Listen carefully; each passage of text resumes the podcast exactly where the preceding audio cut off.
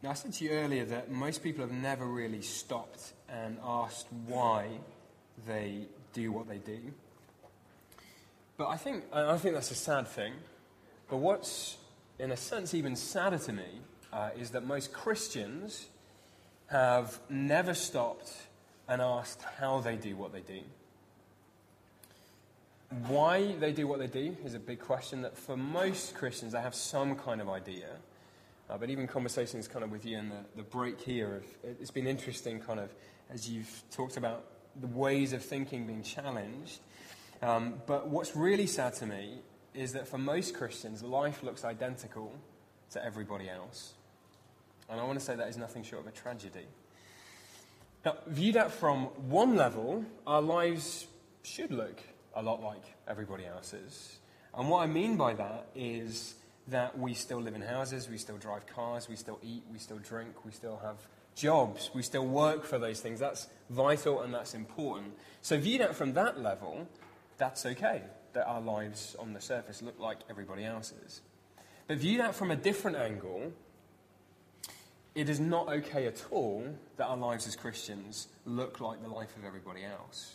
Because the gospel has given us a whole new understanding of who we are it's given us a new identity that's found in Jesus. See, put it this way as Christians, our faith changes our motivations, it changes our foundations, but it doesn't necessarily change the methods we use.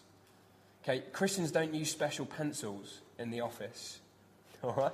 You know, Christians don't kind of operate in a, in a brand new field kind of, of, of existence in some very simple ways. And yet, a motive and a foundation is radically different because of what Jesus has done for us. So, our view and our approach to work seems very different. And what I, what I want to try and do is earth for you what it means of that 1 Corinthians 10:31 that whatever we do, our work included, we do for the glory of God. Of understanding that now, because of the gospel, we have a new lens to view the whole of life through. What does that actually look like for the things that we do? What does that look like in the jobs that you work, in the study that you do? How does that affect the way that things look like? And the place that I want to start, um, didn't have time to do this in the last one. Um, because of Jesus, we can be saved from viewing work in a wrong way. Because of Jesus, we can be saved from unhealthy views of work. The gospel means we can chase down the lies about work that all of us hear every single day. You hear lies about work constantly, consistently. If you've ever seen um, The Office, um, I guess most of you are probably familiar with The Office. You will find, I'm going to give you three lies about work. You'll find every single one of them in a program like The Office.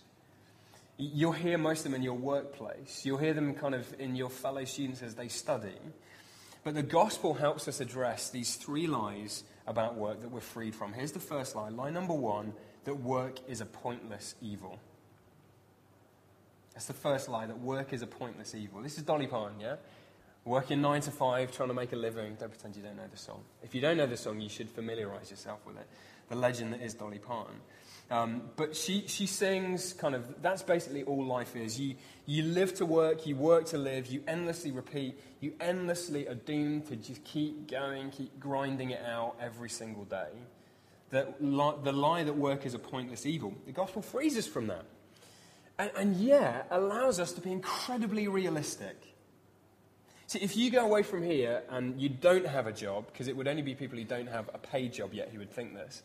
If you go away thinking, I'm just going to I'm gonna skip into work every day, and, and, rainbows will, will come out from my office, and, and I will just spread love and peace and joy in my workplace. If you think that's what work looks like, the gospel says, do you know what? Let, let, let, let's, gr- let's ground the reality of work in the reality of a fallen world. The gospel says you can be incredibly realistic about work. You can know it's under a curse. You can know that there are thistles and thorns. Sometimes it's going to feel fruitless, but you can know that God cares for your work.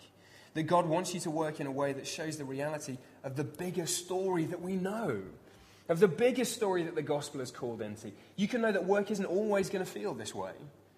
You can know that one day when Jesus returns, all work is going to be gloriously freed from sin. Exactly what that looks like, to endlessly work. Maybe, maybe we can talk about that in the Q&A at the end. But the gospel lets us be brutally honest about work, but powerfully hopeful. Yeah?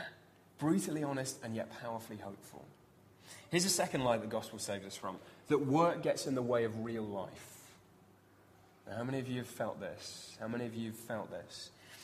The idea that if only we didn't have to work, then we could do everything that we really wanted to do. Um, I, there's a, I'm reading a book at the moment about um, an expedition to, the, to Antarctica, um, so to the, to the, southern, southern tip of the Earth. And uh, it was led by a man called Ernest Shackleton. And uh, it was in the early 1900s, and Shackleton took a group of about 30 men um, to make a. They were going to be the first people to cross the continent. That was, that was the aim. And so they would sail to one side of the continent, a boat would be sailing to the other side, they would cross over the Antarctica, Antarctic, and, and they would end up on the other side. That was, that was the desire. And yet, what happened was that the, um, the boat very early on got trapped in the, the pack ice that surrounds uh, the land. And uh, winter came in and it froze the boat completely. And what they found was that for months and months and months, about, over a year actually, they were stranded on the ice. Now, here's what's interesting. As you read those men's journals and diaries, because most of them kept them during that time, they had, they had nothing to do. They had no work to do. That was a novelty to begin with. They had a couple of hours chores that needed to be done at the beginning of every day, but then it was, there was no occupation, there was no work for them to do. Now, here's what you find the men recorded in that diary that very soon, without any kind of work, they all begin to, began to feel listless. They felt as if they didn't understand kind of what life was supposed to be about. Without anything to occupy their hands, without work, the men started turning in on each other. They started going crazy because there was nothing to do to fill their time. What's the point? The point is this. Not that you need to go on an expedition and be stuck in pack ice for a year to see this point, okay? Some of you, maybe it would take something that great to kind of, you know, change. But here's the point. Work doesn't get in the way of real life. Work is part of real life. Work is a vital part of real life. It's part of the real life that we're called to live out with Jesus. Like I said in that prayer, you are young. Your ambition should not be retirement. Your ambition should not be retirement. That is not the point at which everything will finally make sense. That is not the point at which life will finally be lived out in the way that you hope it will be. See how sad that is? To live through the whole of life just hoping you get to the point where life will finally be what life is supposed to be about. I believe that Jesus wants more for you. Scripture wants more for all of us than just a marking of time until we finally get to retire. Okay, line number two the gospel kills is that work gets in the way of real life. Line number three, let me deal with this one. Work is how I know that I'm a somebody. Work is, how I, work is the way that I know that I'm a somebody. I've seen Rocky, um, the, the film. There's a great bit in Rocky, a film about boxing, and Rocky Balboa, Sylvester Stallone, he says, I want to go the distance. He wants to get into this fight, and he wants to go the whole way through the fight. He wants to succeed in the fight. He's been working so hard for it. And, uh, and he's going to go for it. Why? Why is he going to achieve in the fight? Why does he want to win the fight? And his most famous line in the film, most important line in the film, he says, If I can just go the distance, I'll know that I'm not a bum. If I can just go the distance, I know that I'm not a bum. Here's, here's what Rocky is saying. He says, If I can just have that, if I can just get that, if I can just do this one thing, that's how I'll know that I'm somebody. That's how I'll know my life counts. That's how I'll know that my life is worthwhile. That's how I'll know I'm a somebody and not a nobody. Now, here's what so many people do they use work to give them their sense of being a somebody instead of a nobody. Now, remember, that work can be the, the job that you have, that work can be the studies that you're currently doing, whatever it is. You get up every day and you say, I will know that I'm a somebody by doing well enough in my work. So that could work out in all kinds of different ways. It may be that I'll know that I'm a somebody if I can, if I can hit these targets and get this promotion by the end of the year. That's when I know I'm a somebody. And maybe that for some of you is if, if, I can, if I can get these grades and not those ones, and then get into this place, that's how I'll know I'm a somebody and not a nobody. And yet, here's what the gospel does the gospel says, You know you're a somebody. You know you're a somebody by first recognizing you're a nobody. And when you recognize that you're not anybody, but Jesus has done everything, then you have a stable sense of who you are. Your sense of who you are, your sense of being a somebody, isn't the worth and value you get from your work. It's the worth and value that you get from knowing that you've become a child of God. From knowing the creator of the universe sees you because of what Christ has done, and he says, I love you, and you're my precious child. And there is nothing you could do for me to love you more. That's where your sense of who you are comes from. And then that frees you actually to work in the way that you're supposed to. Work no longer becomes a thing that makes or breaks you. It means you can lose a job and not be crushed. It means you can not get a grade and not be crushed. It means you can not get a promotion and not be destroyed. It means that you can live with a stability and a balance because Jesus is your safety, Jesus is your security. The gospel frees you to work in the way that God wants you to. See, every follower of Jesus is now called, whether they eat or drink, to do all for the glory of God. Jesus frees us to work in the way that God made us to work. We can work as He works. God worked at the beginning for His glory and for the good of others. And the gospel actually allows us to work in the same way, to be freed from the lies, and instead to work in a way that brings glory to God and brings good to others. So, how does that work? What does that look like? Okay, let me transition into this. What does it mean to do everything we do, including our work, to the glory of God? That's what some of you are saying. Great. Okay, this sounds good. Tell me what this means. Because spell this out, because I, I can't see how it works. I'd love to kind of spend a lot of sessions kind of teasing all of this out with you. I'm, ju- I'm just going to try and show you two very simple things. I want you to really understand what you're called to do. That's the first thing. I want you to really understand it and how your work fits into that. And then I want to show you just a few suggestions of how you can do that. Okay? Sim- that's, that's all I'll go. And then whatever will happen, lunch or whatever. Um, and then, like the last session today, I'll do a brief summary of what I've said, and then we can tease this one out together with, with Shane as well. We can kind of we can chat about stuff. So here's the first one: what we're called to do. Let me sum up as simply as I can. When you say, "What does God want?" What does God want from me? What does God want from my life? I've given you kind of that verse in 1 Corinthians 10:31. Let, let, me, let me say the same thing in a different way. What God wants from our lives, from all of our lives, is good works. Is good works. In all of your life, in all of your work, that's what God desires. Let me, let me show you a few places, because that's going to sound strange to some of you. And I'll tell you what I mean and what, I don't, what it doesn't mean. Uh, go to Matthew chapter 5. This is a Sermon on the Mount where Jesus one of his uh, most important sections of teaching. And in Matthew chapter 5, Jesus says this in verse 16. This is Jesus summing up the entire purpose of our life in a single sentence. Matthew 5:16. I'll be very sad if someone hasn't written this verse up on the graffiti board, by the way. Um, Matthew 5:16. In the same way, let your light shine before others, so that they may see your good works and give glory to your Father who is in heaven. Let me run that one past you again. In the same way, let your light shine before others so they may see your good works and give glory to your Father who is in heaven. This is Jesus summing up what the Christian life looks like. And he says what God wants from us, what we are called to do, is to do good for others for the glory of God. To do good for others for the glory of God. Everything in life your work included is about that the good of others and the glory of God. Listen, good works, it's important you understand this. What Jesus isn't saying is do those good works enough to a point where God will love you. He's not saying that. He's not saying do enough of those things until God loves you. He's saying, no, no, no. Because of grace, because of the gospel, because of the good news of what Jesus has done for us, God already loves us. He already accepts us. Everything that's needed has been done through Jesus, and by faith in him, we're loved and accepted. You do not do good works to get saved.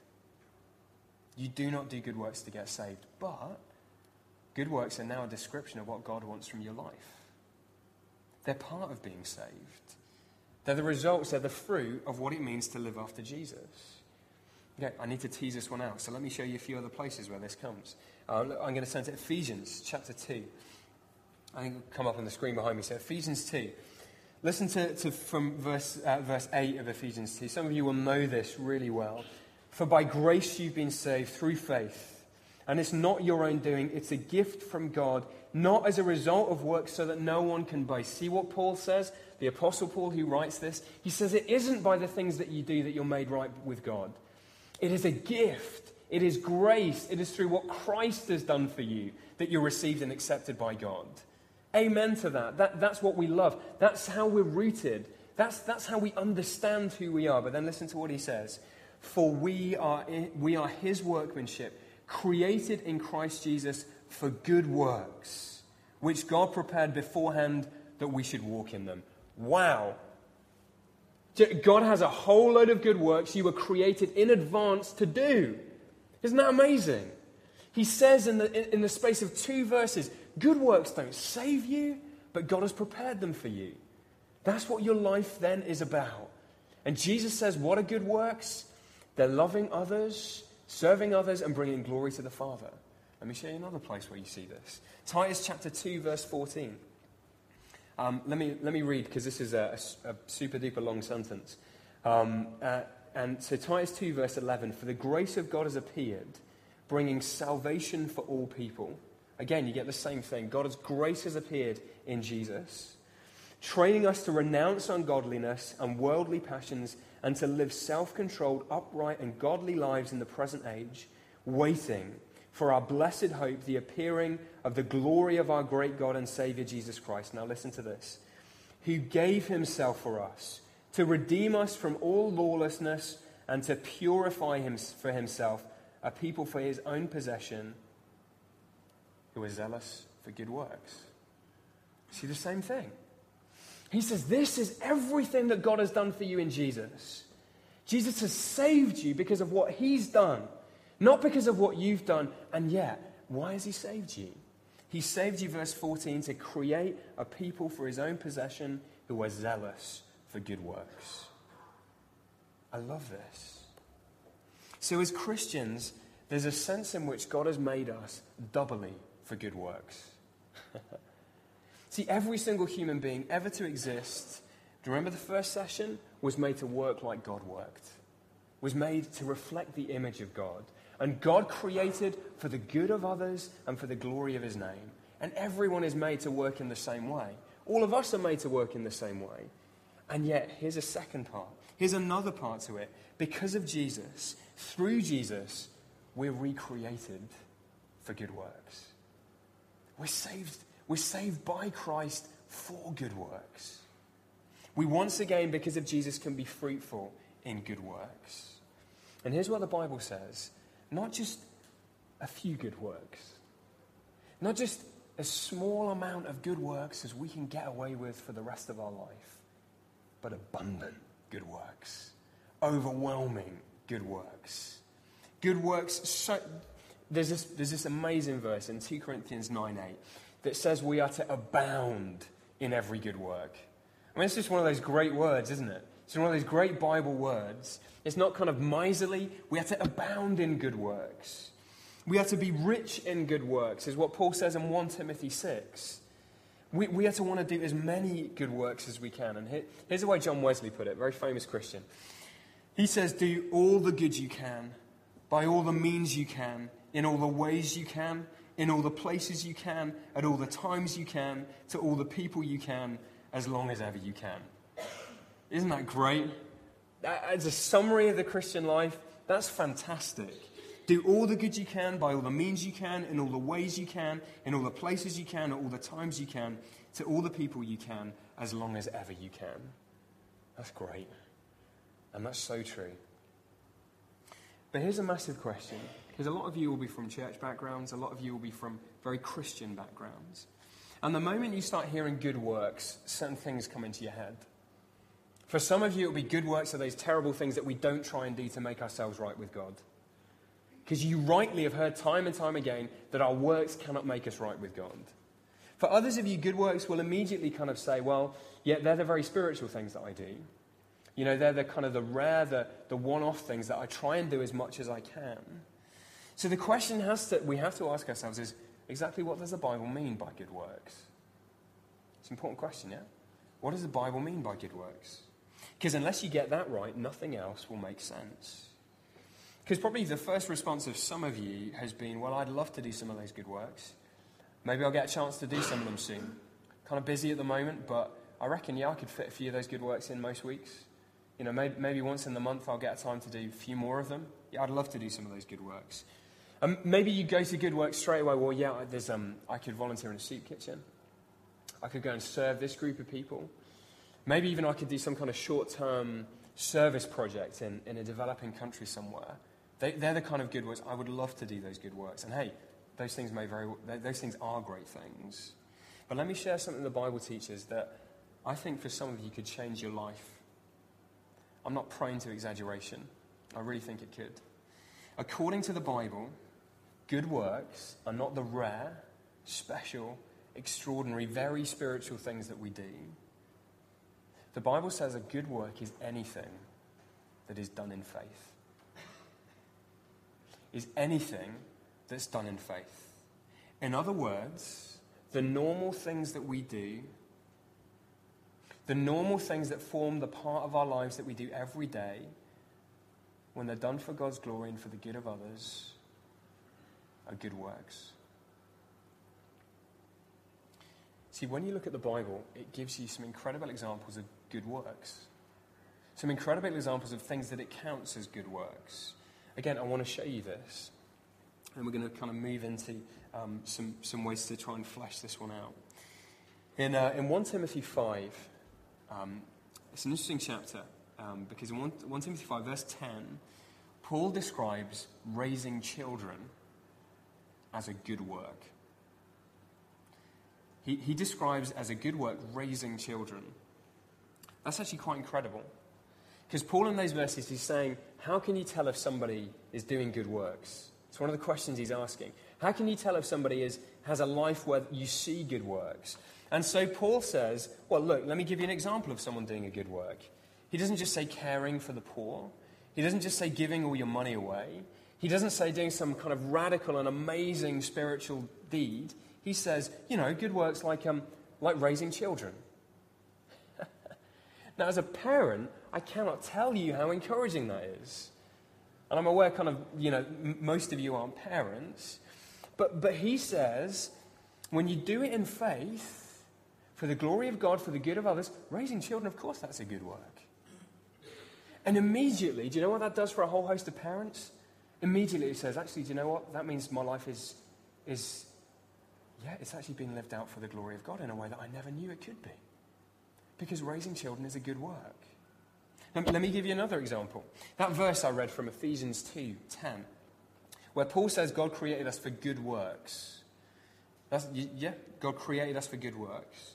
That's what we're made for. But later on in that same letter, Paul is, Paul is writing. He says, he says to the Ephesians, he echoes the language, and he says in chapter 5, uh, sorry, chapter 6, verses 5 to 8, he's talking about work, and he's talking about slaves obeying their masters with fear and trembling. Don't get too caught up in the word slave there.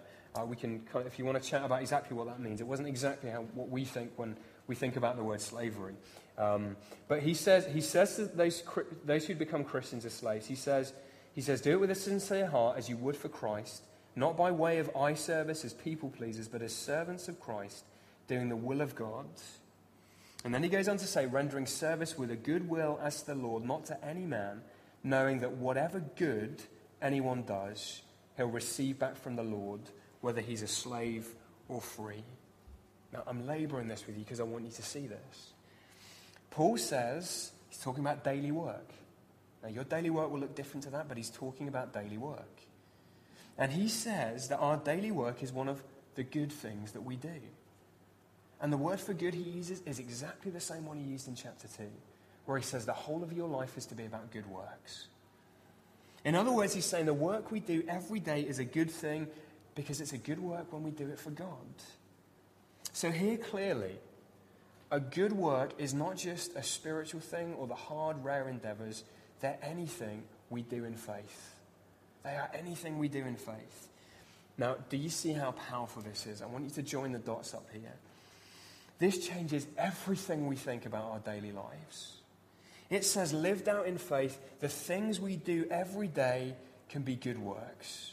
Let me make that concrete for you. Whether that's writing essays, or building houses, or inputting data, or making music, or delivering posts, or making sandwiches, or serving coffee, God says those things, they can be good works for me. They can bring glory to my life, they can serve other people. Um, if you've been to the States, uh, you may have eaten in a fast food restaurant called uh, Chick fil A. Anyone eaten in Chick fil A? Yeah, okay, we've got a few people who've experienced the joy of Chick fil A. Um, it's like, it's, there's a joke in, the, in America that Chick fil A is like a Christian KFC. And the reason it's a Christian KFC is because the food is more blessed, um, and also because it's run by Christians. And uh, the, the president of that company is a guy called Dan Cathy, and he's a Christian. And the whole company, Chick fil A, is run on Christian principles. Uh, in fact, it, it, it's based on Jesus' teaching in the Sermon on the Mount, the philosophy of that company. Um, it's fascinating. If, you kind of get, if you're interested, you can read about it. And he was speaking at a conference, and he quoted from that Matthew 5:16 verse. Remember the one that said, the verse where Jesus sums up the Christian life Let your light so shine before men that they may see your good works and bring glory to your Father in heaven. Now, here's, here's how he quoted it. Here's what he said. He said, Let your light so shine before men that they may see your clean parking lots and bring glory to your Father in heaven. See what he did? He's just very simply, he's replaced Jesus' phrase good work with a concrete example of a clean car park. Now, is he misquoting Jesus? Clearly, he's misquoting Jesus because Jesus didn't know about Chick fil A. But is he misquoting the essence of what Jesus has said? Absolutely not. Absolutely not. He's got spot on what Jesus is saying. If what we've seen about good works is right, since good works are the things we do every day in faith, then clean car parks, swept floors, serving burgers, all of those things can be good works. Isn't that amazing? All of those things can be good works because they're part of what God has called us to. They're part of the good works God has created us for. And that means for your work, even though they may sometimes be dull, even though they may be frustrating, your work can have great meaning because it's part of the life that God has called you to. How does it fit with everyday work? The things that God specifically has called you to. Again, right now, that might be a student, might be in an office job, it might be as a builder, even maybe even unemployed right now. What does it look like to work in a way that shows we have Jesus? What does it look like to work in a way that does ordinary things in faith? That's what I'm asking as we close. How do we do what we do? Let me, let me finish. I'm going to give you three things. Three ways to tuck in your back pocket and to head out into the week as you work. Here's the first one. What does this mean? How do we do these things in faith? Here's the first thing we remember that we're with God. We remember that we're with God.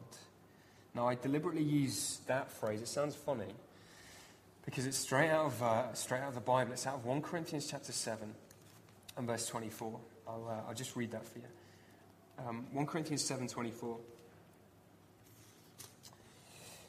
where Paul says, So, brothers, in whatever condition each was called, there let him remain with God. Paul is writing to new Christians just here in this letter. And he says to them, When you get saved, when you start following Jesus, he says, Stay in your job. Stay in your job. Stay in your job, but this time, go back in there knowing that you are with God. Knowing that God is present with you. He says you don't need to quit and become something more holy. He doesn't say that. He says stay where you are, but work knowing that through Jesus, you're now with God. So, look, play that out into your own situation. If you are studying right now, remember each day you are with God. As you sit and you hear your lectures, as you work in your seminar groups, remember that you're with God. If you're working in an office, you walk into your office knowing you are with God. You see? That's what Paul is saying. And, and as you do that each day, here's, here's what it helps you do it helps you get into the workplace, get into where God has called you to work, and enjoy Him in the midst of the workplace. Enjoy Him. Yes, I said that. We are to enjoy being with God. It is the greatest and most wonderful blessing. You can enjoy God in the midst of your work, to pray that God would stir your heart to remember who you are in Jesus, to enjoy that identity you have. And it means you can remember with God each day that actually you can go into your work with thanksgiving, even if you hate your job. Even if you hate your job. I know some of you are saying, wow, yeah, it's great. You clearly are very satisfied with your job. You, you haven't worked my job. And, I, and you know, I'd say, yeah, absolutely right. I haven't worked your job. I have a weird job. I know that too. I know that. But just because I don't know what your job is like doesn't mean that the Bible is not true, in kind of all honesty, to say to you. And just because I don't understand your situation doesn't mean that these things still don't play out. So, yes, the gospel allows us, because we're with God, to enter the workplace with thanksgiving. And, and remembering God will stir that thanksgiving. And you know what? Some perspective is good. Right now, God has provided a job for you. It may not be your perfect job, it may not be the perfect thing that you want to do the rest of your life. But how about that tiny bit of perspective that right now, about 50% of the world's population earn less than £1.50 a day? 80% of the world's population live on less than £6 a day. Do you know what? I think you probably have more cause for Thanksgiving than you might realize. And the more we're conscious of God in the workplace, the more we realize we have thanks to give to God. So the first one, you go into your workplace remembering you're with God. Here's the second way you go into your workplace with a spirit that wants to be creative and hardworking. That wants to be creative and hardworking. Remember how Jesus frees us to work like God created us to work? That we now can work in a way that, we, that kind of we were supposed to when God made us. Well, just as God was creative and hardworking, just as God set the pattern, our work should be too. See, if we understand that God matters to all of our work and all of our work matters to God, then we'll want to work well. And as we work well, what can we do? We show the beauty, we show the love, we show the order of the God who made us. Let me quote an American pastor and author called John Piper. And he says this, I, I think this is a great, a great way to sum it up. He says, When God sends us forth as his image bearers, our ditches are to be dug, our ditches are to be dug straight. Our pipe fittings are not to leak. Our cabinet corners should be flush. Our surgical incisions clean. Our word processing accurate and appealing. Our meals nutritious and attractive because God is a God of order and beauty. I that's such a great, great way to summarize it. Actually, this is a powerful motivation. We reflect in a way that reflects the God we love and serve. But maybe you say, look, I, you still don't understand this. The job that I do is pointless, it is boring, and it's mundane. You have no idea how dull my job is.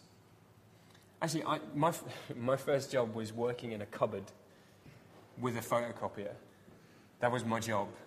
Um, so I know quite a lot about boring, dull, and mundane jobs. And yet, do you know what I needed someone to tell me at the time? I needed someone to tell me at the time, well, a few things. Number one, if you're in a job where you say this is boring, pointless, and mundane, do you know what? It's not, it's not sinful to consider another job. Maybe you need to pray more for a job that would suit the giftings and passions and abilities that God has given you. Okay? Working in a job that can fulfill you in that way is a great blessing from God. But here's the other thing. In the meantime, you can still work hard, you can still work well, even if you think the end is pointless. Because there is something about photocopying that can bring glory to God. There really is. There is something about ordering a stack of invoices and then passing them on.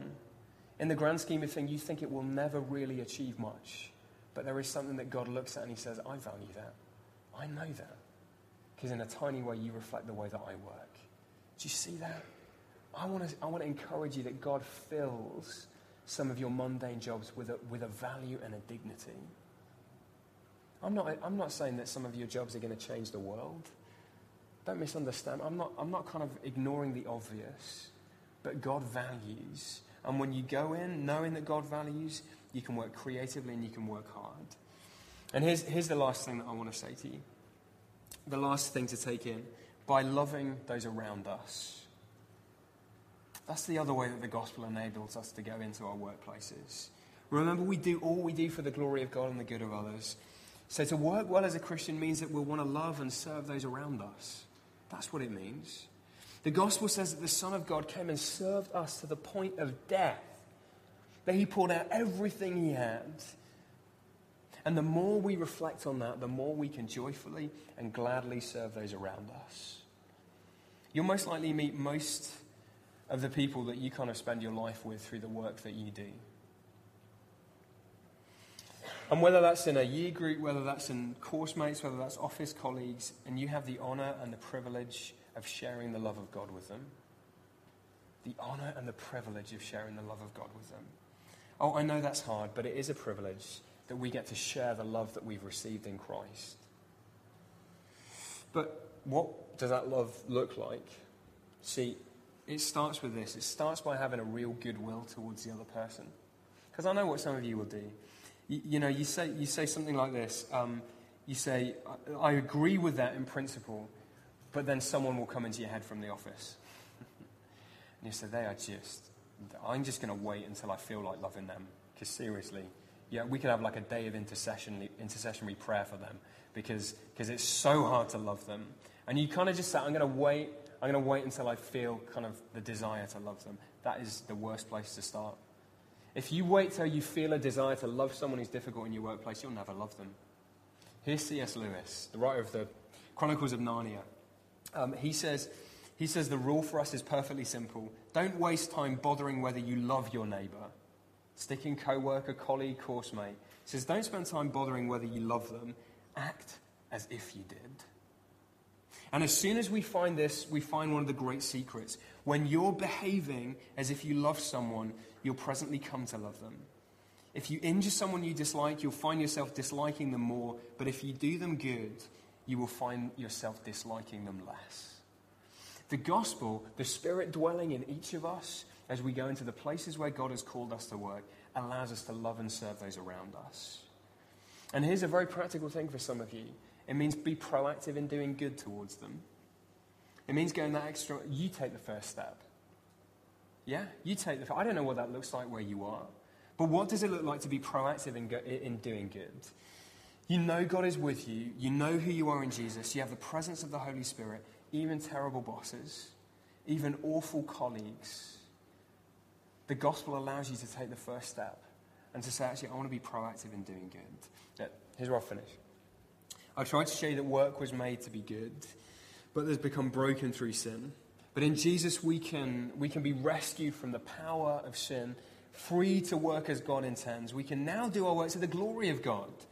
We can be in a place where work is part of a life where everything we do in faith, God sees as the good works He wants from our life. That everything we can do can be a good work when it's done for the glory of God and the good of others. But you may be sitting there thinking, well, if I'm really honest, how can all of this be good for me? If a life lived out for the glory of God and for the good of other people is what the Bible is saying, how is that good for me? I just want to voice what I think is probably in some of your heads. How is that good for me?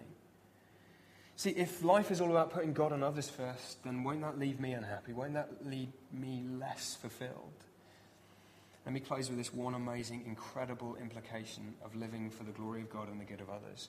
When you live that way, when you live in a way that makes, that makes God number one, that places the good of others first instead of selfishly living for yourself, when you live that way, when you stop making yourself the number one focus, God takes charge of your happiness. God makes your, your happiness his business.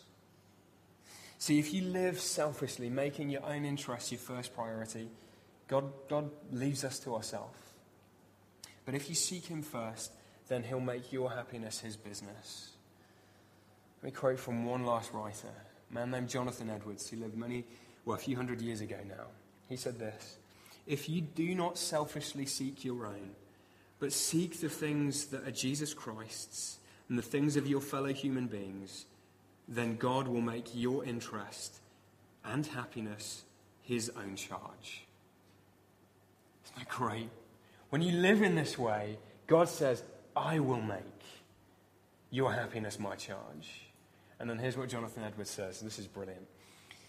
He says, and God, by, by the way, is infinitely more able to provide for and promote your happiness than you are. the resources of the universe are at his bidding, and he can easily command them to subserve your welfare. Do you hear what he says? He says, when you put God first, when you put the good of others first, you initially think that, th- that things will go bad for you. You say, Who will look out for us? But the amazing answer that the gospel gives is that God Himself is the one who will have our backs. And Edward says, I would humbly suggest God is a better provider than you are. That God probably has more stores of happiness and satisfaction to give than you do. See what he says? See the amazingness, the amazing reality of the gospel. That when you throw everything to Jesus, when he becomes the one our life revolves around, then God says it's the best life. That's what I want to say. The invite to live and work like this is an invite to experiencing the deepest sort of joy and the deepest sort of happiness. It's life as God created and intended it to be, as close to that as it can be in a fallen world. That's the invite that God gives.